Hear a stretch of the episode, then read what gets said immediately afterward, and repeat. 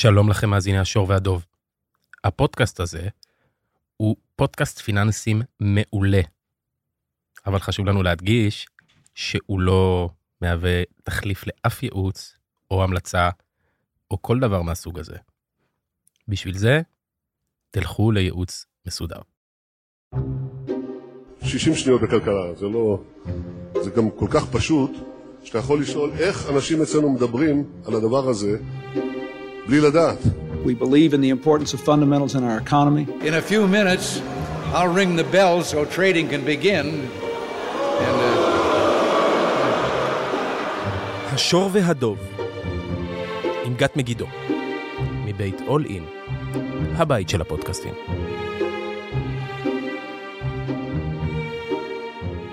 שלום לכולם, אנחנו בפרק 31 של פודקאסט השור והדוב, פודקאסט אה, שוק ההון והפיננסים אה, מבית אול אין. אני גת מגידו, אני היום אה, שותפה מייסדת ומנכ"לית של בית ההשקעות פינסה קפיטל. בעברי הייתי מנהלת ההשקעות הראשית של פסגות. ואנחנו כאן, כהרגלנו, כבר לא מעט מפגשים מדברים על הכלכלה ושוק ההון, בתקופה האחרונה הרבה מאוד על כל הסיטואציה של הלחימה ואיפה זה פוגש את, ה, את השווקים, ואותנו כמובן, כל אחד אה, באופן אישי. והיום, אה, ככה לקראת אה, סוף 2023, אנחנו בדיוק בימים האחרונים של דצמבר, ב, בעולם שלנו זה כזה שלב הסיכומים. אה, אז הזמנתי את אלעד קראוס, מנהל מחלקת המחקר sell side במיטב דש. אהלן אלעד. אהלן. אז כמו שאמרתי, אנחנו בשלב הסיכומים של 2023, לא שנה טובה לאזרח או לאזרחית, ולא לנפש אה, של כולנו בלשון המעטה. לא ממש. בוא נגיד שהמשפט אה, תנו לחיות בשקט לא היה פה, וגם בצד של השווקים הייתה שנה נורא תנודתית ונורא קשה. אבל בסוף בסוף, אה, כשמסתכלים לאחור ומסתכמים, אז קשה לבוא בטענות לתוצאה. כן, בהחלט. תראה, אני חושב שהשנה הזאת הייתה שנה עם שני האירועים המגה המשמעותיים שהיו, שזה אחד הרפורמה המשפטית והשני זה המלחמה כמובן. ואם אני מסתכל על השנה הזאת, אין ספק שזו שנה שהיינו מאוד מאוד שמחים למחוק אותה ולהתקדם קדימה ל-24. ושנת 24, איך שאנחנו רואים את זה, להערכתי תהיה שנה שכמעט כל כולה תהיה בסימן המלחמה. כל המניות, כל החברות, כמעט כל הסקטורים יהיו מושפעים בצורה כזו או אחרת מהמלחמה הזו.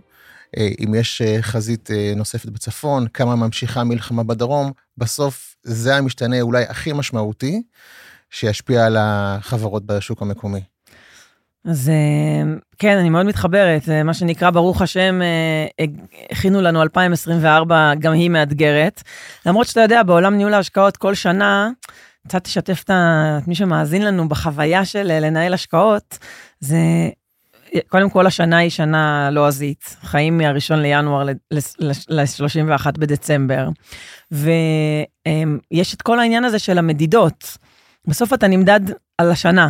יכול להיות שעשית אוגוסט לאוגוסט מצוין, אבל ימדדו אותך, כי ככה זה, זה הטקס, בין ינואר לדצמבר. במובן מסוים יש משהו, אני תמיד מנסה ככה לנתח את ה... מה, מה התחושות שלי בימים האחרונים האלה של השנה, זה כמו איזה משהו שדועך כזה, מין איזה סוג של שקט שמשתלט, בין אם הייתה שנה טובה, וגם אם הייתה שנה לא טובה בתוצאות, של כזה רגע לפני שפותחים דף חדש, אבל יש משהו מאוד סזיפי בעניין הזה, כי ביום שנהיה הראשון לינואר, מחקו את הלוח, לא משנה מה עשית, ומתחילים הכל מההתחלה. אתה יודע, אני גם שחקנית כדורסל, זה קצת כזה, לא משנה אם לקחת אליפות, מתחילה העונה שוב, אז כל התארים בצד, וצריך עוד פעם להשיג את זה.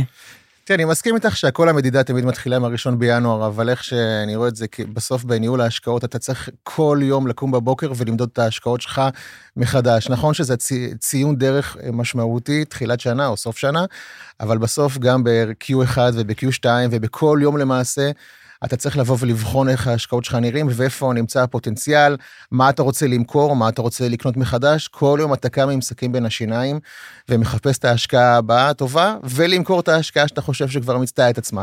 אז נכון שזה תאריך חשוב וזה תאריך מעניין, זה ציון אה, מעניין להסתכל עליו בלוח השנה הלועזי.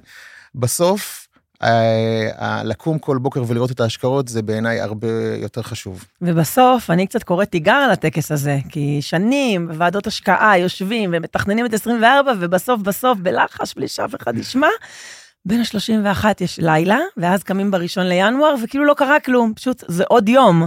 וזה בדיוק, אני נורא מתחברת למה שאמרת, לגמרי. בסוף, יש את הטענה הזו, אם אתה מחזיק חברה, אם יש לך פוזיציה בפורטפוליו, ולמחרת הגעת איתה עדיין בפורטפוליו, שאם זה באמת כמו לקנות אותה כל פעם מחדש, ובעיניי התשובה היא כן. כן. אם החלטת שהיא בפורטפוליו, אז כל יום שהחלטת שהיא בפורטפוליו, זה כאילו קנית אותה מחדש. ואם אתה חושב שהיא לא צריכה להיות שם, אז תמכור אותה.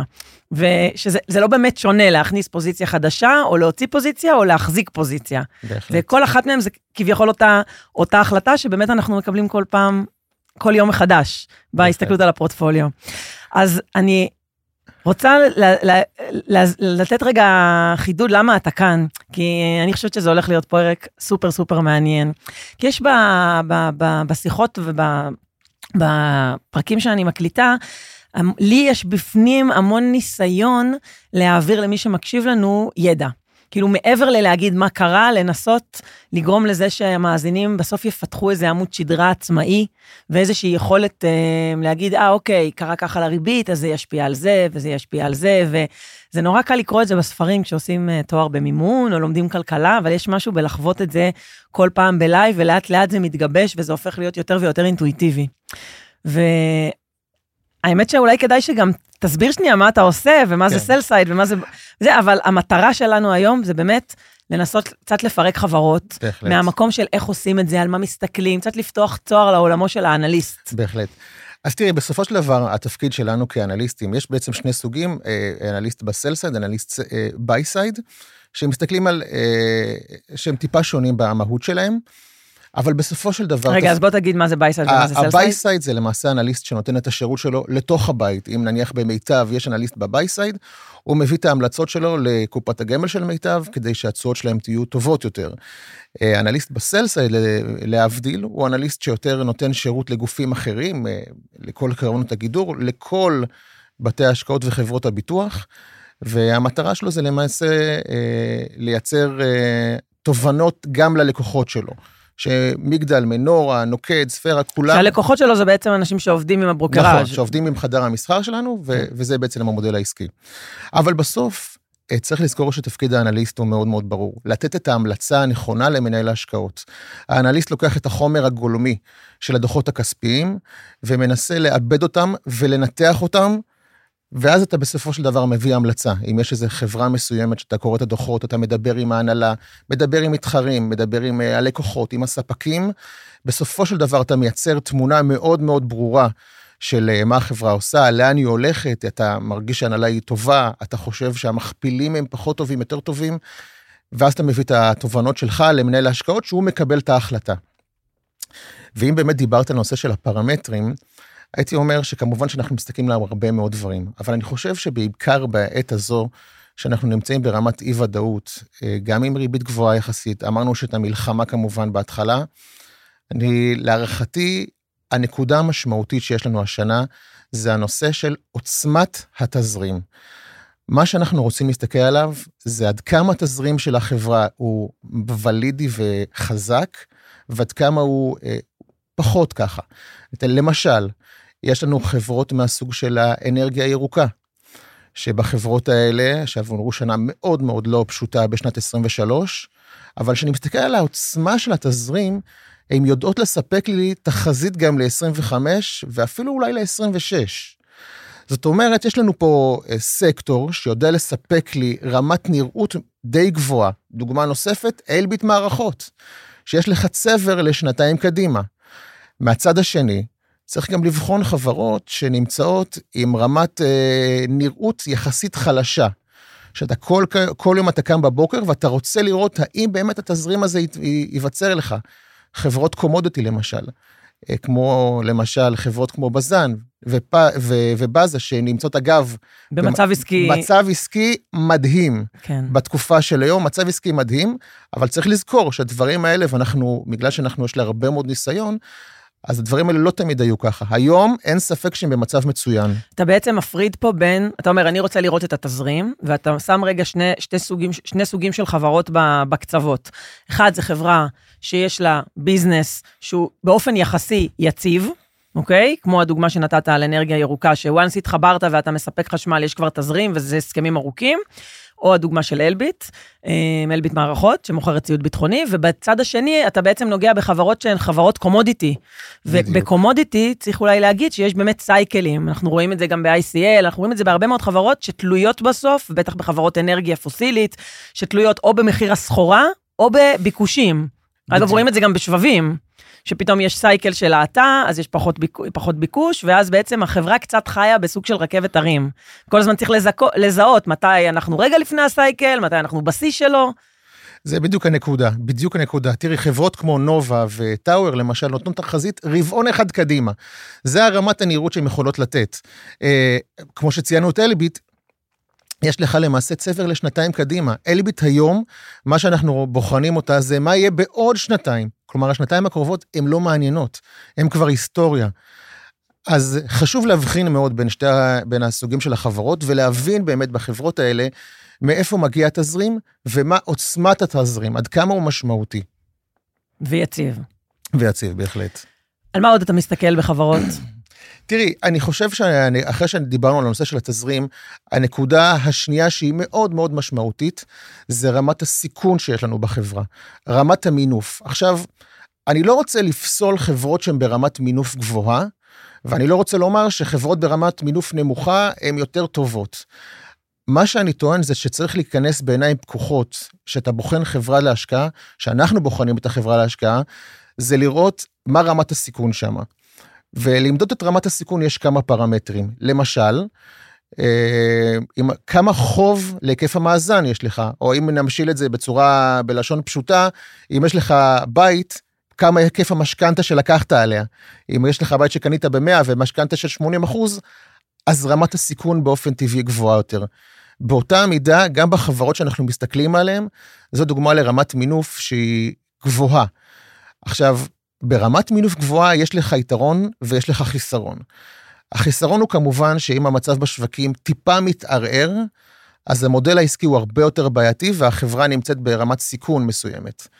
והיתרון הוא, שזה בדיוק תמונת מראה, שאם יש איזה משהו קצת חיובי, אז המניה יכולה לטוס לשמיים. נכון, כי המינוף הוא בעצם, הוא כמו שהוא מנוף, הוא סוג של בדיוק. מקפצה בימים טובים, אבל גם אה, נפילה לתהום בימים אה, בדיוק. רעים.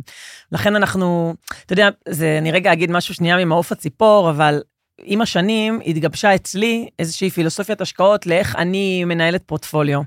וכשמנהלים פורטפוליו מאוד גדול, אז המון, עסוקים המון בסוף במקרו שלו, כי גם היכולת להזיז אותו היא מוגבלת בסופו של דבר. קח פנסיה, מנהלת 300 מיליארד שקל, אנחנו כולנו מבינים שבסוף התיק הוא תיק, ועושים עליו שינויים ב, ב, ב, בצדדים שלו, או שינויים שעושים אותם לאורך זמן.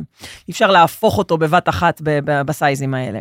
אמ, אבל דווקא, אפילו בחוויה שלי היום, שאני מנהלת בית השקעות, שהוא סך הנכסים עוד לא מיליארד שקל, יחסית מספרים קטנים, אז בכלל, אני פיתחתי עם השנים אם רגע נגיד שיש שתי מתודולוגיות גדולות של ניהול השקעות, אחת זה ה-bottom up, שזה בעצם לבחור מלמטה את החברות ברמה הספציפית, שזה בסוף מה שאתה עושה, למצוא את החברות המעניינות להשקעה, וכאילו מתוכן לייצר פורטפוליו, ויש את ה top down, שזה רגע בהקצנה, קרנות מקרו, שעושות כאילו השקעות רק על ה-view של המקרו שלהם ועל מהלכים גדולים, ולא ברמת החברה הבודדת. ובסוף, כמו הרבה דברים בחיים, האמת היא באיזשהו אמצע. של לבחור את החברות בצורה אה, טובה, וכן לייצר איזשהו תיק מלמטה, עם איזשהו אה, view, גם מקרו וגם אה, איזושהי תחזית ענפית. כי בסוף, גם הפרמטרים שאתה מדבר, אתה מדבר עכשיו על פרמטרים ספציפיים, אבל יש גם פרמטרים שהם ענפיים, של אפרופו סייקלים, של ענפים מסוימים שאתה יודע שזה סיקליקלי, אוקיי? וזה לנצח יהיה סיקליקלי, וצריך פשוט לדעת מתי, אה, מתי להיות ומתי אה, לא להיות. וזה גם דברים שמן הסתם מאוד משפיעים, בין היתר, על תזרים. בהחלט, אני מאוד מסכים עם הנקודה שלך, אין ספק שצריך להסתכל גם על היבטי המקרו של החברות האלה. ובתוך המקרו, שאתה בוחר את ענף השבבים, ענף הפה, ענף מה שאתה מחפש, אתה צריך להסתכל בחברה ולראות שהיא באמת תואמת ל, לראיית המקרו שלך, אבל גם היא תואמת לתפיסת הסיכון שאתה רוצה להיות בתוך החברה. חשוב מאוד שאם אתה אומר לעצמך, אני חושב שהשוק הזה התפוצץ, אין בעיה, תיקח את החברה שיותר ממונפת, זה בסדר. אבל צריך גם להבין את, ה, את, ה, את תזת ההשקעה שלך, ומה שאתה מביא לשולחן. וכמובן, כמו שאמרת, מינונים, שזה מתקשר נורא לתפיסת סיכון, כי בסוף, אתה יודע, אני מאוד מאמינה בהרבה החלטות קטנות טובות. כאילו דווקא הרבה יותר בלבנות את התיק מלמטה.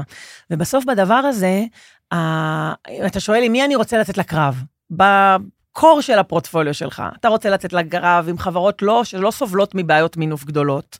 מינוף זה בסדר, אבל בפרופורציות נכונות ובריאות שהן ידעו לצלוח משבר. אתה רוצה חברות עם הנהלות איכותיות, שאתה יודע שידעו לפלס את הדרך במשבר ואולי אפילו להצליח לזהות את ההזדמנות שנוצרה בו. אתה מתחבר לדבר הזה? בהחלט, תראי, אין ספק שהנהלה, למשל, כמו שציינת עכשיו, הנהלה זה לא משהו שאפשר לש... לשים באקסל. בסוף, אנחנו, אין מה לעשות, כולנו למדנו כלכלה, אנחנו אנשי מספרים, אוהבים את האקסל, רוצים לראות הרבה מאוד טבלאות עם הרבה מספרים ופחות מלל. אבל את אומרת את הנקודה שהיא מאוד מאוד נכונה, ובסוף, ההנהלה היא אולי המרכיב כמעט הכי חשוב שיש לך בחברה. זה משהו שאתה לא יכול למדוד אותו, זה משהו שאתה חייב לקטט את הרגליים, לפגוש את ההנהלה, לפגוש מתחרים, לשמוע את הדעות על ההנהלה הזאת, ואין ספק שזאת נקודה מאוד מאוד חשובה. וגם ונכון. לחיות מרבעון לרבעון, כי בסוף הנהלה אומרת שהיא תעשה משהו, ופתאום היא לא עושה אותו. ולפעמים יש לה הסברים שאתה נורא מסוגל להתחבר אליהם, ולפעמים יש הסברים שאתה מרגיש ש... אתה מאבד אמון, אין אה, דרך אחרת לקרוא לזה. זאת אומרת, הנהלה בסוף עומדת למבחן כל הזמן, בדיוק כמו הפוזיציה. לגמרי, לגמרי. הנהלה כל הזמן נמצאת, כל הזמן היא צריכה לתת לך את התחזיות שלה, היא צריכה לתת לך את ה vision שלה למה שהיא רוצה לראות, ואתה כאנליסט, שמנתח את החברות האלה, אתה צריך לראות באמת שהיא מיישמת את זה, היא עושה את זה, היא מגדילה את הנכסים שלה, היא מגדילה את הרווחים שלה, אתה צריך לראות שההנהלה גם מיושרת איתך.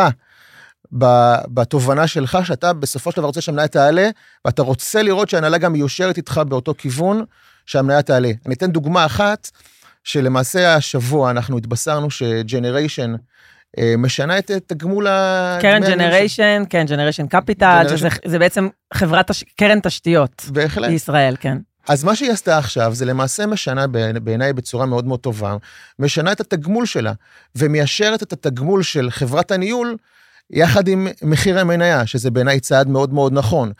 אה, אני הייתי רוצה מאוד לראות את ההנהלות שהולכות יותר לכיוון הזה, שהאינטרסים שלהם יהיו מאוד מאוד תואמים לאינטרסים של בעלי המניות. זה צעד מבורך, אני מקווה מאוד שעוד הרבה הנהלות אה, ילכו אחריהם.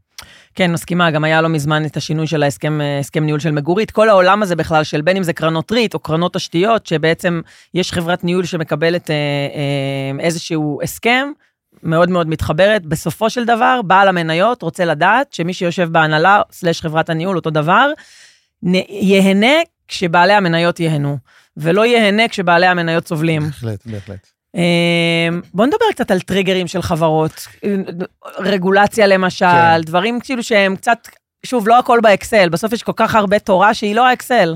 זה דווקא הניואנסים, ולפעמים מה שמבדיל אנליסט מהיכולת לזהות, ללא לזהות.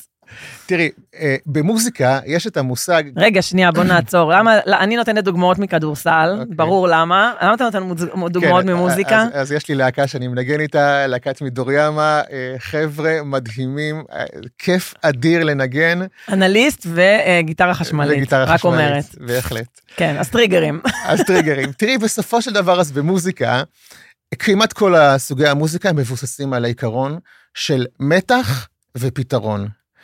ופה, ב, ואם אני מקביל את זה לשוק שלנו, של, של ניהול ההשקעות ואנליזה, זה ציפיות ותוצאות.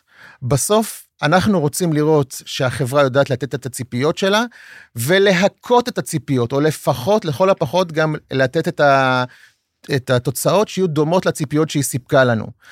אה, ולכן אם אני מדבר על טריגרים שאנחנו מסתכלים עליהם, זה קודם כל לראות שהחברה באמת עומדת בציפיות של השוק, של האנליסטים, שאם אנחנו אומרים, למשל, הכנסות יהיו, יעלו 15 אחוזים, שבאמת ההכנסות יעלו בלפחות 15 אחוזים. אה, ובסופו של דבר זה המשחק של החברות מול שוק ההון, לדעת לעמוד בציפיות ואפילו לעלות עליהן. אז אה, כטריגר ראשון לעלייה או ירידה במניה, דבר ראשון, לא לפספס תחזיות. אני חושב שאנחנו ראינו את זה בצורה מאוד מאוד חדה ברבעונים האחרונים, שחברות שמפספסות את הצפי שלהם, חוטפות בענק. מי שמכה עולה קצת, אבל לא לתת תחזית או לא לתת צפי, או להביא ולשקף את המצב שיהיה בדיוק כמו שהשוק חושב. אגב, זה משהו שנורא מאפיין את הבורסה האמריקאית. דווקא הבורסה המקומית לפעמים לא מענישה אה, עד הסוף, מכל מיני סיבות. אבל בבורסה האמריקאית זה כאילו נורא הלחם והחמאה. אם חברה מפספסת, מפרקים לה את הצורה, ואם חברה מפתיעה, שוב, זה נורא תלוי ב... כאילו, היא גם יודעת לעלות מאוד הרבה, אבל אני חושבת שמשהו במה שאמרת, על זה שבתקופה הזו, בגלל שיש כל כך הרבה אי-ודאות וסוג של עצבנות כזו, גם של המשקיעים עצמם וכתוצאה מזה של השוק, חברה שמפספסת, נקנסת מאוד חזק, וחברה שמוציאה דוחות טובים, כאילו היא עולה, אבל קצת פחות. נכון, בדיוק. זו, זו בדיוק הנקודה ש, שאנחנו נמצאים בה היום. היום העונש על פספוס הוא הרבה יותר גדול מה, מה, זה, מהפרס שאתה מקבל על זה שאתה מכה את התחזיות שלך. ולכן אני חושב שהחברות צריכות להבין את הנקודה הזאת, הן צריכות להבין שהן לא יכולות לשים יעדים שהם מאוד מאוד אה, גדולים. צריכים לעשות את התחזיות ריאליות, אבל גם לא מצד השני, גם ללכת נמוך מדי. כלומר, גם השוק מצפה לצפי של, של צמיחה, של עלייה. כמובן שצריך להסתכל על אה, כל סקטור וכל חברה בפני עצמה, אה, וככה למעשה לנסות להבין את הפתרון. הייתה פה סבינה לוי מלידר, קולגה ש... גם שלך, לפני כמה שבועות, ודיברנו על... אה, קצת ניסינו להתייחס לדוחות של רבעון שלישי, ומן הסתם דיברנו הרבה גם על המלחמה וקדימה, אז אני מתחברת למה שאמרת הרגע, ואני רוצה לשאול, ממש הרמת לי להנחתה. איך עושים את זה בתקופת מלחמה? כאילו, איך אפשר לצפות מחברות, לא כאלה שמוכרות ציוד ביטחוני או כן, לא יודעת, נייר כן. טואלט, איך אפשר לצפות מחברות אמ, להגיד עכשיו מה הוויזיביליות של הביזנס שלהם, כשבואו, כולנו יודעים שאנחנו לא יודעים. זה בדיוק הנקודה הבעייתית של שנת 24. שנת 24 נכנסת ברמת סיכון יותר גבוהה ממה שהכרנו עד עכשיו. וזה בדיוק הנקודה שמבחינה בין הסקטורים השונים. אבל כשאנחנו מסתכלים על, ה, על סקטורים השונים, או יותר מזה, גם אם אנחנו נכנסים לתוך החברות עצמם, אנחנו חייבים לנתח ולהבין עד כמה, משפ... עד כמה המלחמה משפיעה על חברות. למשל, אם יש חברה שרוב הפ... חברה בתחום האנרגיה הירוקה לצורך העניין, שרוב הפעילות שלה היא בחו"ל, אנחנו מסיקים מכך שההשפעה של המלחמה עליה תהיה נמוכה יותר. כן. אז אי אפשר לדבר על אנרגיה ירוקה והשפעה. אה, ברור שבנקים למשל, זה אחד לאחד קשר הדוק וישיר למלחמה. ולמשק המקומי זה אין שאלה. ברור אנחנו... שחברות הביטוח, קשר חד וישיר למלחמה. אבל יש גם סקטורים אחרים שהקשר שלהם הוא רופף יותר. ואותם צריך לנסות להבין, לנתח אותם, ומשם אולי למצוא את היהלום שאתה מחפש בחברות. בוא נדבר קצת על הריבית. בסוף יש את ה, באמת את ההתעסקות סביב האי-ודאות שמביאה איתה הלחימה, וכמה זמן היא תיארך, ואיך היא תשפיע על החברות, כמו שאמרת, בפרט מן הסתם המקומיות. אבל יש פה אירוע מאוד גדול, שבסוף, אם אנחנו מסתכלים על 2023, ועל זה שגם בישראל המדד מסיים חיובי, בוודאי המדדים המובילים בעולם, בפרט ארה"ב. בסוף יש הסבר, בין היתר, ההסבר לדבר הזה הוא גם מהלך שהיה ממש בחודש האחרון, מאז הודעה של הפד שהם עוצרים את העלאות הריבית. וממש אה, אה, נתנו תוואי להורדות ריבית קדימה, לא משנה שהשוק גם מגלם כבר יותר מזה, אבל בסוף נורא מעניין את המשקיעים הכיוון. ואני כל הזמן חוזרת על המנטרה הזו, שבסוף הריבית היא סוג של הדלק, החמצן של השוק.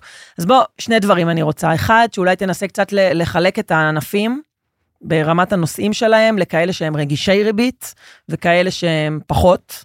ואז לדבר על איפה הריבית עכשיו פוגשת את אלה שהם כן רגישי ריבית, ואיך אתה רואה את זה קדימה. כן. אם... תראי, אה, מה שאת אומרת זה חד משמעית, זה מאוד מאוד מאוד חשוב, הנושא של הריבית. אה, ואני אתן פה טיפ קטן, בסוף אה, החברות שרגישות לריבית הן חברות עתירי מימון. לכן, אם אתה רוצה לדעת האם חברה היא רגישה לריבית או לא, אתה עושה דבר מאוד פשוט. אתה פותח את הדוח הכספי, הולך לדוחות הכספיים שנמצאים ישר אחרי דוח הדירקטוריון, נכנס לסעיף הכנסות מימון או הוצאות מימון, ואם אתה רואה שמדובר בסעיף משמעותי, זה כנראה חברה שמאוד מאוד מושפעת מהריבית. הסקטורים שכמובן הם מאוד מאוד מושפעים מהריבית, זה כמובן חברות הנדל"ן, שיש להם קשר מאוד מאוד חזק בשני היבטים.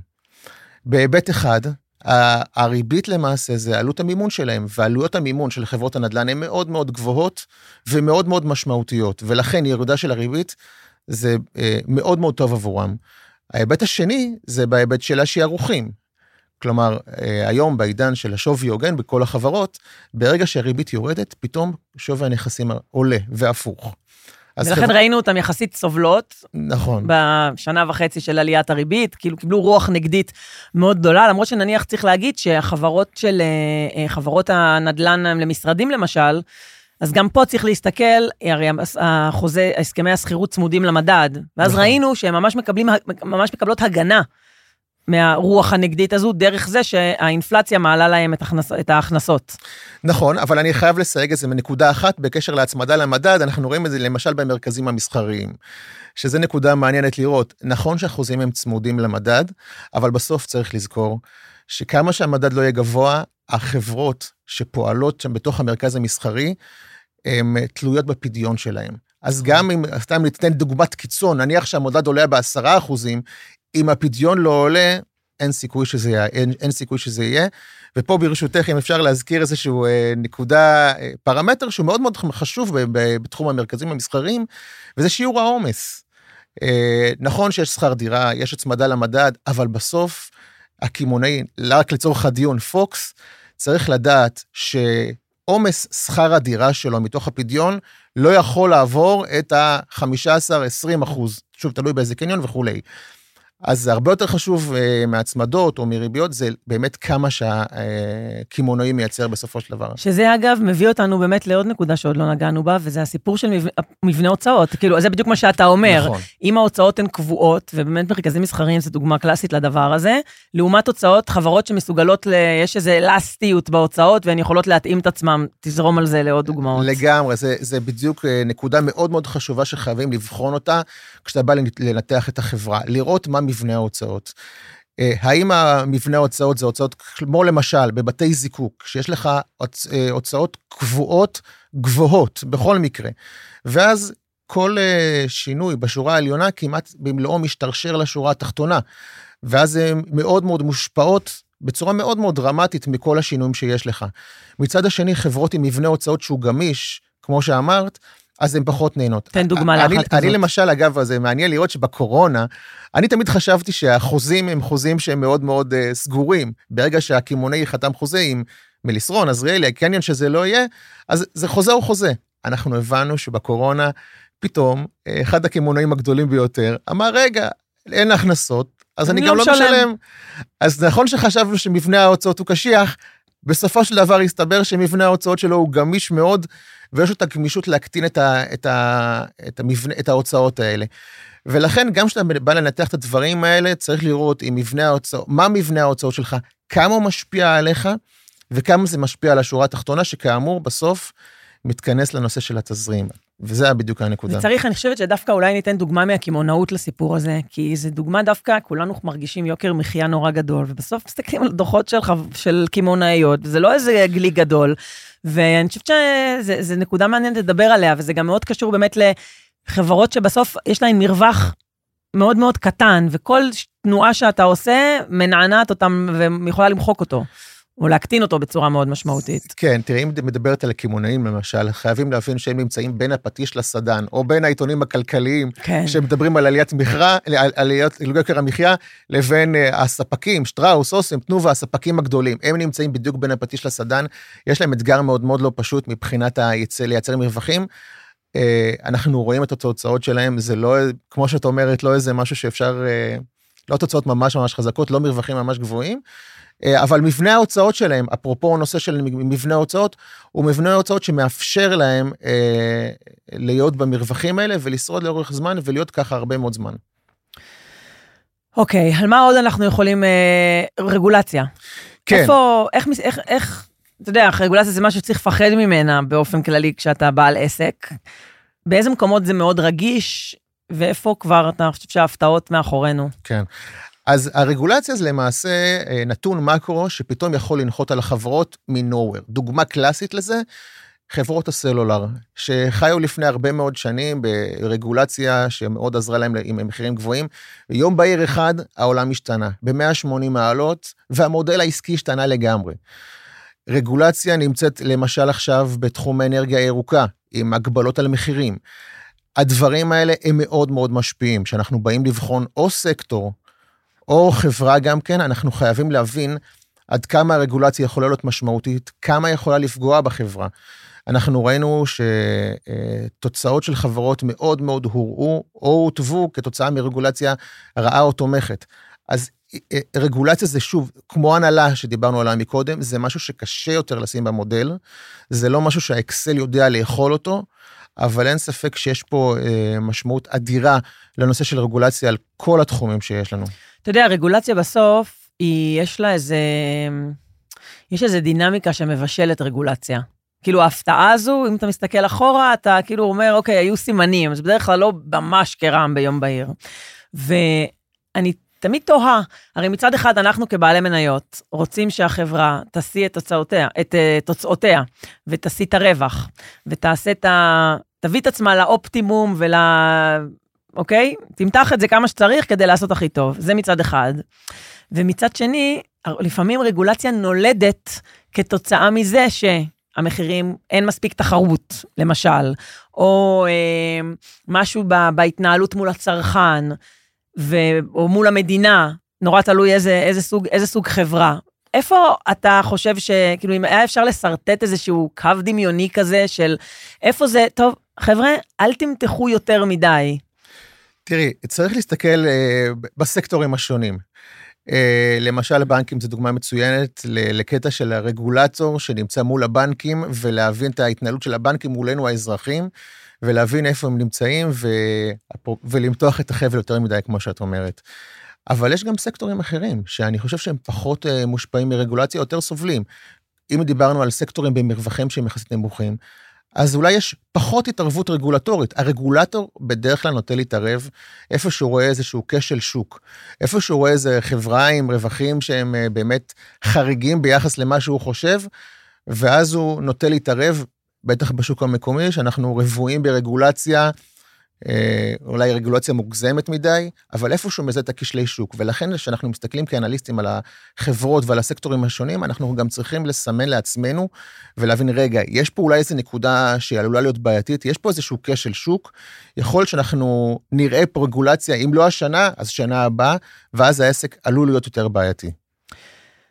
בשוק המקומי יש גם אה, שזה נכון כאילו על כל שוק מקומי, אבל הסתכלות, דיברנו על ריבית בהקשר של נדל"ן, או בהקשר של uh, עסקים שהם עתירי, חברות שהן עתירות uh, מימון, יש גם עניין של איזושהי דינמיקה של, ה, אם זה דמוגרפיה וביקוש והיצע בתוך בתוך אותו ענף. למשל, אם אתה מסתכל עכשיו על מה שקורה בסקט, בנדל"ן למגורים, אוקיי? שגם סבל מאוד מהעלאת הריבית, אם דיברת קודם על איך זה פוגש מצד אחד בעלויות מימון ומצד שני בשערוכים, אז שם זה פגש מצד אחד בעלויות בעלויות מימון, ומצד בדיוק. שני, בעלויות המשכנתה. או uh, ב, ב, ת, בשינוי אולי טעמים או יכולות uh, של הצרכן, שבסוף צריך לבוא ולממן את העסקה, ואז ראינו גם עקב הרפורמה, גם מלחמה, איזשהו קיפאון בעסקאות, ועכשיו אנחנו עומדים מול איזשהו וקטור, מצד אחד, כל הסיפור הזה שהוא כבר קצת טחון של בעיית העובדים, ופרויקטים שמתארכים, ובינתיים המימון עדיין מאוד גבוה, ומצד שני, כן איזושהי ציפייה להפחתות ריבית, ולא יודעת, גל עלייה, או עצם זה שאין עסקאות, תמיד אחר כך, הרי רק על הפער של כמה משקי בית לא קנו דירה שהיו צריכים, אני חושבת שצריך פה איזה 100 אלף יחידות בשנה. בהחלט, אה, זו נקודה מאוד מאוד חשובה. בסופו של דבר, הדמוגרפיה פה תנצח. אבל, כמו שאת אומרת, יש לנו עכשיו בעיות נקודתיות של אין עובדים, ריביות גבוהות, עלויות מימון. ולכן, הנקודה שאנחנו באים לבחון אותה בחברות הנדל"ן היא אחת, תזרים. האם החברות האלה ידעו לעבור את השנה הקרובה, שיכולה להיות יותר שנה בעייתית, בלי למכור דירות, או למכור פחות דירות, ועדיין לשרוד את השנים האלה? כי זו לא שאלה שבשנת 25, או ב-26, או ב-27, יהיה את הביקוש הזה. בסוף אנחנו, אה, יש לה פה פריון לא קטן, בסוף זה יקרה. אבל זה שחברה, יש לה קרקע במקום יוקרתי, והיא נמצאת במצב מצוין, והקרקע בסוף היא תמכור, אבל אם הוא לא יכול לעבור את שנת 2024, אז כאן הבעיה. החברות הנדל"ן למגורים קמות ונופלות על נושא התזרים. גם אם הקרקע מצוינת, גם אם הוא ימכור את זה אחר כך, אם אתה לא מצליח להעביר את, ה, את התקופה הזאת, שהיא תקופה בעייתית, כאן הבעיה, כאן, כאן תמונה הנקודה. בוא נדבר קצת על חוב. אתה יודע, כל הסיפור הזה, זאת אומרת, את מילת הקסם תזרים. כן. אמ, כשמסתכלים על חברה, אז צריך לבחון אותה בשני אלמנטים, הרי יש לנו איגרות חוב של החברה ויש את המניות שלה. ונורא קל לדבר, וזה נורא סקסי על המניות ועל תמחורים, אבל יש פה עולם שלם, שאגב, במשך שנים, בגלל שהריבית הייתה אפס, הוא היה נורא לא אטרקטיבי, וזה איגרות החוב. אתה מסתכל על, אמ, על הדבר הזה שקרה בעשור האחרון, אנשים זנחו את הנכס בסיס היחסית יציב הזה שנקרא אגרות חוב, כי פשוט לא היה אפשר להשיג שם תשואה, היא לפעמים הייתה ריאלית שלילית, אמ, והלכו לנכסים מסוכנים. ואנחנו בשנה האחרונה, ובוודאי עכשיו, כשכבר ככה שחררו את ענייני הריבית, אמ, זה נכס שהוא סופר סופר מעניין, גם מבחינה הזו שסוף סוף אפשר לקבל ריבית טובה בנכס ברמת סיכון נמוכה. עכשיו, יחסית, שוב, תלוי כמובן איזה איגרת חוב של איזה חברה. אז על הדבר הזה אני רוצה קצת לדבר, וגם על לשים את המשקפיים של איך מנתחים חוב. כן. כי חברה יכולה לעשות שנה מאוד רעה ביכולת שלה להגדיל את הרווחים, אבל את התזרים ואת החוב שלה היא תשרת בנקר. זה. תרשי לי ברשותך לומר משפט של אה, הפרשן היהודי הגדול ביותר בכל הזמנים, רש"י. והוא דיבר על נושא, באופן מפתיע, דיבר הוא על ד- חוב? הוא דיבר על חוב, הוא דיבר על ריבית. זה מאוד מוזר, אבל הוא דיבר על ריבית, והוא אומר שהריבית למעשה דוגמה, דומה לנשיכת נחש. אתה לא רואה את זה בתוך, אתה לא רואה את זה, לא מרגיש את זה, אבל לאט לאט זה מתפשט. וזה ההגדרה לריבית. אתה מגייס כשקל ואתה מקבל את הכסף, אבל נורא קשה אחר כך להחזיר את הכסף הזה. זה מאוד מאוד לא טריוויאלי. זאת אומרת, זה מתפשט, זה קל לקחת את הכסף, אבל השאלה היא איך אתה מחזיר אותו. אתה משקיע בפרויקט, אבל האם אתה מייצר את התזרים? האם אתה יכול באמת להביא את הכסף כדי לשרת את החוב הזה? אם אני מקביל את זה למשכנתה, שכולנו יודעים להגיד את זה, אנחנו רובנו לא יכולים לסגור את המשכנתה בבת אחת, אבל אם הבנק מתקשר ואומר, תקשיב, תביא את הכסף, אתה נמצא בבעיה. ואגב, צריך להגיד על מה שאמרת עכשיו, כדי ליישר את הקו הזה, בסוף חברות, רובן, במודל העסקי, יש חוב. וכמו שאמרת, ההנחת הבסיס היא לא, גם לא בחברות הכי יציבות, היא לא שמחר, גם בבנקים, היא לא שמחר סוג... פתאום צריך לסגור את כל אלה, יש איזה תזרים, ויש מבנה חוב, ובמבנה חוב הזה, ההנחת הבסיס היא שכשסדרה X מגיעה לפדיון, השוק יהיה פתוח כדי לגלגל אותה הלאה, כי זה ממש חלק מאבני היסוד של העסק. זה בדיוק הנקודה. האם אתה בסופו של דבר תגיע לגלגול, האם אתה תוכל לעשות זאת? אנחנו רואים היום בארצות הברית למשל, ששם יש שוק אה, משרדים הרבה יותר משוכלל, שהמצב הוא מאוד מאוד מאתגר למצוא גלגול של הלוואות, ואנחנו רואים חברות מאוד גדולות שפשוט אומרות לבנק, תקשיב, אני לא יכול להחזיר את החוב, בוא תיקח את הנכס. אנחנו רואים את המקרים האלה, זה דברים שקורים. אה, בשוק המקומי זה פחות נפוץ, אבל זה גם יכול לקרות. זאת אומרת, כשאנחנו באים לנתח את החוב, יש לנו אה, ראייה מאוד מאוד מפוקחת על מה מקורות ההחזר של החברה. והאם החברה יודעת לשרת את, הח... את החוב שלה? אה, מתזרים שוטף זה סימן שאלה מאוד מאוד גדול, ולכן אנחנו צריכים אה, שהחברה תעמוד בכל מיני קובננטים מאוד מאוד ברורים וחזקים, כדי שאנחנו נדע שבעוד שלוש שנים, שאז הם יצטרכו להחזיר את החוב, אנחנו נדע שאז הם יוכלו להחזיר את החוב. זה כמובן מאוד מאוד מאתגר, זה מאוד מאוד לא פשוט. יש פרמטרים שאנחנו מסתכלים עליהם. לדוגמה, אם ציינו את החוב להיקף המאזן, אתה רוצה לשמור על חוב יחסית נמוך, כדי שאתה תדע שבעוד ארבע שנים אתה תדע לשרת את החוב. אתה רוצה לשמור על יחס, יחסים בין התזרים שלך לבין הוצאות המימון שלך, שיהיה תזרים טוב, שאתה יודע לייצר cash flow, אתה יודע לייצר תזרים מהחברה הזאת. שוב, כדי שאתה, שהשוק יאמין שבעוד שלוש שנים, ארבע שנים, אתה תדע לשרת את החוב שלך. בסוף, כשאנחנו מסתכלים על החברה, אנחנו מסתכלים על החברה אה, בכללותה, בצורה הוליסטית. אנחנו לא מנתקים את הנושא של המניה מההיבט של החוב. אנחנו, הניתוח שלנו מבוסס על זה שהחברה תדע לשרת את, ה, את החוב שלה, תדע, אה, ואז כמובן, אחרי שאנחנו אמרנו את המשפט הזה, אנחנו יוצאים בהמלצה על החברה. זאת אומרת, אין בכלל, אי אפשר, וזה נכון, אי אפשר באמת להסתכל בכלל על אקוויטי, על, על, על, על, על השקעה במניות של חברה, בלי, זה. ממש לוודא שבחוב, בצד של החוב זה מסודר, זה כאילו נשמע נורא ברור מאליו, כי זה אכן באמת צריך להיות ברור מאליו. דברים כמו להסתכל על, דיברנו על תזרים, על יכולת שירות חוב, אמ, ודיברת על רמת מינוף, גם קרבה לנכס בסיס. כי בעולמות האלה של, של מינוף, אם זה חברת החזקות למשל, או החברת נכס עצמה, כדי להבין אם יש, הרי חברות החזקה למשל תלויות בזה שחברות הבנות, ששם בדרך כלל הנכסים והתזרים, בעצם צריכות להעלות דיבידנד כדי שהן יוכלו לשלם את החוב.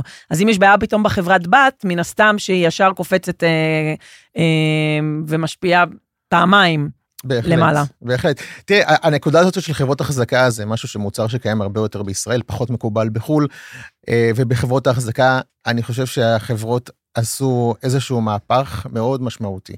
אם אנחנו בעבר ראינו רמות מינוף גבוהות, אפרופו בעולם הישן של הריבית שהייתה אפס, ראינו רמות מינוף יחסית גבוהות. בעולם החדש, שאנחנו נמצאים ברמת ריבית גבוהה, איך שאני רואה את החברות, כמעט כל החברות אמרו לעצמם, אנחנו מורידים את המינוף שלנו. בעולם החדש הזה של ריביות גבוהות, אתה כבר לא יכול ללכת למינופים גבוהים. הכסף הוא לא זול, הכסף הוא מאוד מאוד יקר, וכשהכסף הוא יקר ואתה לא יכול פשוט להשתמש בו ולמנף את עצמך, וכן זאת מגמה שאנחנו רואים אותה בכמעט כל חברות ההחזקה, שהם כן הלכו למהלך של הורדת מינוף, כי הם מבינות שאי אפשר פשוט אחרת. איך אתה מת, מתייחס ל... הרי בסוף, גם כשעשית איזשהו מודל, בדרך כלל אתה, אתה עושה תרחישים, אתה עושה איזשהו תרחיש מרכזי ותרחישי קצה עם כל מיני הנחות, איך, אה, איך בסוף מגבשים מהמשפך הזה של כל הדברים שדיברנו עליהם להמלצה? תראי, אז ההמלצה בסופו של דבר מורכבת מהרבה מאוד דברים. זה לא איזשהו מוד... יש כמובן את המודלים הקלאסיים, שאתה מוס... בונה את התזרים של החברה, ואז אתה מהוון את התזרים של החברה לפי רמת הסיכון שאתה חושב שמתאים לתזרים. למשל, אלביט אתה מהוון בשיעור היוון נמוך, כי התזרים הוא חזק, חברות אחרות, כמו חברות קומודיטי, אתה מהוון, אבל זה, זה פן אחד. הפן השני אה, זה רמת הסיכון והמינוף שיש לך בחברה. הפן השלישי זה איכות ההנהלה, שאתה מנסה לכמת איכשהו את האיכות ההנהלה, וכמובן אנחנו דיברנו על נושא של רגולציה, על הנושא של המקרו, על, ה, על הסקטור בכללותו, איך אתה רואה אותו. בסוף המלצה זה לאו דווקא מספר אחד שיוצא לך באקסל, בסוף המלצה זה ראייה יותר אה, רחבה של הרבה מאוד פרמטרים שמתכנסת בסוף ל- ל- לידי המלצה של קנייה או מכירה או החזק. אתם עובדים המון מול מוסדיים. בסוף, נכון. כאילו, העבודה שלך זה לדבר בטלפון, אה, ו... נכון, נכון, ולהיפגש נכון. עם אה, מוסדיים, כי בסוף צריך רגע להבין מה הכיסא שאתה יושב עליו, זה בעצם קודם כל להניע, להניע פעילות מסחר, אוקיי? לתת בעצם ערכים מוספים אה, ללקוחות שלך, אה, וכתוצאה מזה הם אה, יעבדו עם חדר המסחר, או אם נתת רעיון אז הם יעשו אותו דרך חדר המסחר. איך המוסדיים מתנהלים בימים אלה? תראי, אם אני מסתכל על המוסדיים בתקופה האחרונה, אז יש מגמה מאוד מאוד ברורה. אנחנו ראינו את המוסדיים קונים מניות בתקופה, גם בתקופת הרפורמה, וביתר שאת גם בתקופת המלחמה. מי שיצא מהשוק הם כמובן הזרים. הזרים הם מאוד מאוד רגישים למה שקורה פה בשוק ההון המקומי, במה שקורה פה במקרו, במדינה. מלחמה כמובן זה דבר שמבריח מפה זרים. הזרים בעיקר פעילים כמובן בבנקים, בבזק, ב-ICL, וראינו באמת את המשמעות של, המנ... של השפעת הזרים על המניות האלה. גם הציבור יצא, אבל המשקיעים המוסדיים, ואני חושב שדי בבגרות, הם קנו עכשיו בתקופה הזאת במחירים ש... להערכתי, בהחלט בחלק מהחברות, מחירים מאוד מאוד אטרקטיביים, והם אמורים להמשיך אה, ליהנות מזה. גם צריך לומר לגבי המוסדיים והשוק המקומי את הדבר הבא. המשקיעים המוסדיים הם גדולים על השוק המקומי. יש לנו פה את חברות הביטוח שהם פשוט ענקיים, והשוק המקומי הוא חלק, אני לא אומר מינורי, כי זה כבר אולי חד מדי, אבל עיקר ההשקעה שלהם, או חלק משמעותי יותר ויותר והולך, זה חו"ל. כי פשוט השוק פה בישראל הוא פשוט קטן עליהם. זה שוק של שחקני ענק, שהיכולת שלהם לזוז בתוך השוק הזה היא מאוד מאוד מוגבלת. אז בעיקר הם יהיו בצד הקניות, אה, פחות ראינו אותם בצד המכירות, אבל אה, אין ספק שהם הוכיחו פה את הנושא של הבגרות שלהם בתקופה הזאת. מה אתה חושב שיחזיר את, ה, את הזרים? אתה יודע, לאורך השנים האחרונות היו, לא, היו המון טריגרים שהוציאו אותם מפה, ובסוף הם גם איכשהו חזרו. אמ, אבל היו ממש שנים ארוכות שזה די היה מיובש. גם צריך אגב להגיד, לזרים יש פעילות גם אה, אה, בחוב בישראל, במכ"מים, נכון. כל, כל מיני עסקאות של שקל מול המטבע שאיתו הם מגיעים. אז... תראה, הזרים בסופו של דבר, קודם כל, לפני שהם בכלל בוחנים את ההשקעה בבנקים, או בכי"ל או בבזק, או מה שמשקיעים פה, קודם כל הם רוצים לראות שיש פה מדינה ללא מלחמה, או מלחמה בעצימות נמוכה, או רמת סיכון מדינתית נמוכה. ברגע שהם יראו את זה, אני מעריך שאנחנו נראה את הזרים חוזרים חזרה לפה, וחוזרים להשקיע בבנקים למשל, שהם השקיעו בהם עד עכשיו. זה הטריגר העיקרי שאני רואה. תגיד, יש לך, אני מתקילה אותך פה, ב... ככה אתה מדבר ואני חושבת על כל הסיפור של הבורסה בישראל. יש דברים שאתה חושב שהבורסה המקומית הייתה צריכה לעשות אחרת? אה, אולי להוביל מהלכים, אפרופו, עזבו בסדר, בזמן מלחמה אף אחד לא מצפה שזרים יסתערו על השוק המקומי, אבל ברגע ראייה קצת יותר ארוכה, גם עבור המוסדיים, עבור משקיעים פרטיים, עבור החברות עצמן. תראי, אני, אני אומר לך את התשובה הבאה. יש לי תשובה ארוכה ויש לי תשובה קצרה לשאלה הזאת. ברשותך אני אלך לתשובה קצרה, okay. אוקיי. כדי לא לשלם את, ה, את המאזינים, למרות שאני באופן אישי מאזין במהירות אה, יותר גבוהה, אבל לא. התשובה הקצרה היא מאוד פשוטה. יש לנו דוגמה לחברה שבעיניי מתנהלת בצורה מדהימה ושקופה. לחברה קוראים אלוני חץ. וכשאני אומר אה, לעשות פשוט copy-paste למה שהם עושים, שזה אומר שיחת ועידה כל רבעון, מצגת כל רבעון, לדבר כל היום עם המשקיעים, להנגיש, מאוד חשוב, אנחנו כאנליסטים, המון חברות אנחנו מסקרים, להנגיש את החברה בצורה מאוד ברורה, במאוד מאוד קריאה, אה, עם הנתונים הרלוונטיים, כי אנחנו מסתכלים על זה, זה לא קשור לבורסה, זה קשור לרשות, כי לפעמים הדוחות הכספיים באמת עמוסים בעמודים על עמודים על עמודים בצורה בלתי רגילה. אז אם אני מסתכל על מה שהרשות, או אה, פחות הבורסה, צריכה לעשות, זה להנגיש את הדברים בצורה שלא לא ניחץ. ההרחבה היא פשוט להסתכל על מה שהם עושים ולהעתיק. אה, ובעיניי זה משהו שהוא מאוד מאוד חשוב. חשוב רמת השקיפות מול המשקיעים. אה, אלוני חץ עושה את זה כמובן כי כל הזמן נמצאת בתקשורת מול שוק ההון. יש לה אה, חוב שכל הזמן מגייסת, אה, לעתים גם equity בה או בחברות הבנות, אמות ואנרג'יקס, ולכן היא צריכה את שוק ההון. אבל זה תפיסת עולם, אני נורא מסכימה עם הדוגמה שנתת, כי כאילו קל נורא להסכים איתה, כי נורא, זה נורא מדויק. אבל יש חברות שיש להן חוב בשוק, ובוודאי מניות, והן לא מתנהלות ככה.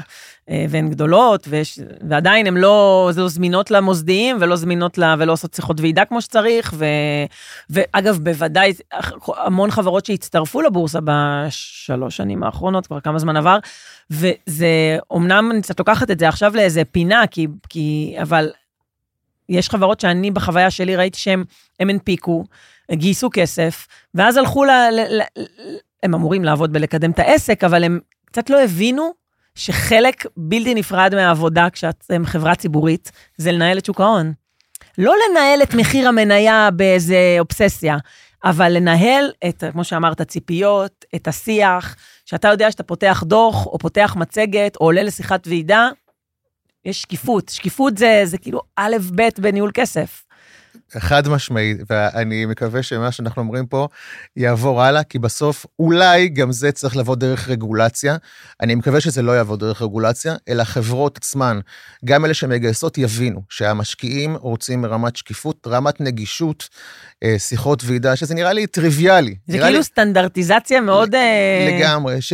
שאתה תדווח מתי אתה מפרסם את הדוח. זה נראה לי כל כך טריוויאלי מהשוק האמריקאי שיש אה, שיחות ועידה וזה. אנחנו אולי לא מספיק בוגרים ואנחנו אולי לא נמצאים בשלב הזה כמו שנמצאים מעבר לים. אנחנו אולי צריכים לעבור איזה זמן, אבל אני מקווה מאוד שזה יקרה, שהחברות יבינו שברגע שאתה באת להיות ציבורי, יש לזה יתרונות, יש לזה גם חסרונות. החסרונות זה שאתה צריך לדבר עם המשקיעים שלך, לשקף את המצב, להביא את הדוח, אה, לתת איזשהו ציפיות שאתה חושב, מצגת מפורטת, דוחות ברורים, יותר טבלאות, לא פשוט אם ההכנסות, ההכנסה עלתה ב-15 אחוזים, אתה כותב ההכנסה עלתה 15... לא לדבר, להסביר ולחדד את הנקודות. יש לנו את הדוגמה, אני חושב שפשוט להעתיק את הדוגמה הזאת, זה יהיה רעיון לא רע בכלל. טוב, אז הנה, יצאנו גם עם איזה טיפ לחברות, אה, לחברות ולבורסה. אה, וואו, אלעד, היה, היה לי ממש כיף. תודה, תודה, גם לי. תודה שבאת. חבר'ה, תודה לכם על ההאזנה. אני הייתי גת מגידו, ואגב, אמרנו את זה בהתחלה, אבל אני מרגישה צורך להגיד את זה גם בסוף, אז שיהיה ברור, אנחנו לא, לא נותנים עצות השקעה, זה לא ייעוץ, כל מה שנאמר פה הם, על אחריות המשתמש בלבד, ואנחנו באמת מנסים להנגיש ידע וכלים, ואני חושבת שהיום עשינו שירות לא קטן לאנשים שמעניין אותם קצת להבין את, ה, את, ה, את הדבר הזה, על איך באמת אה, מסתכלים, אה, איך המקצוענים מסתכלים על אה, חברות. אז תודה רבה. תודה לך.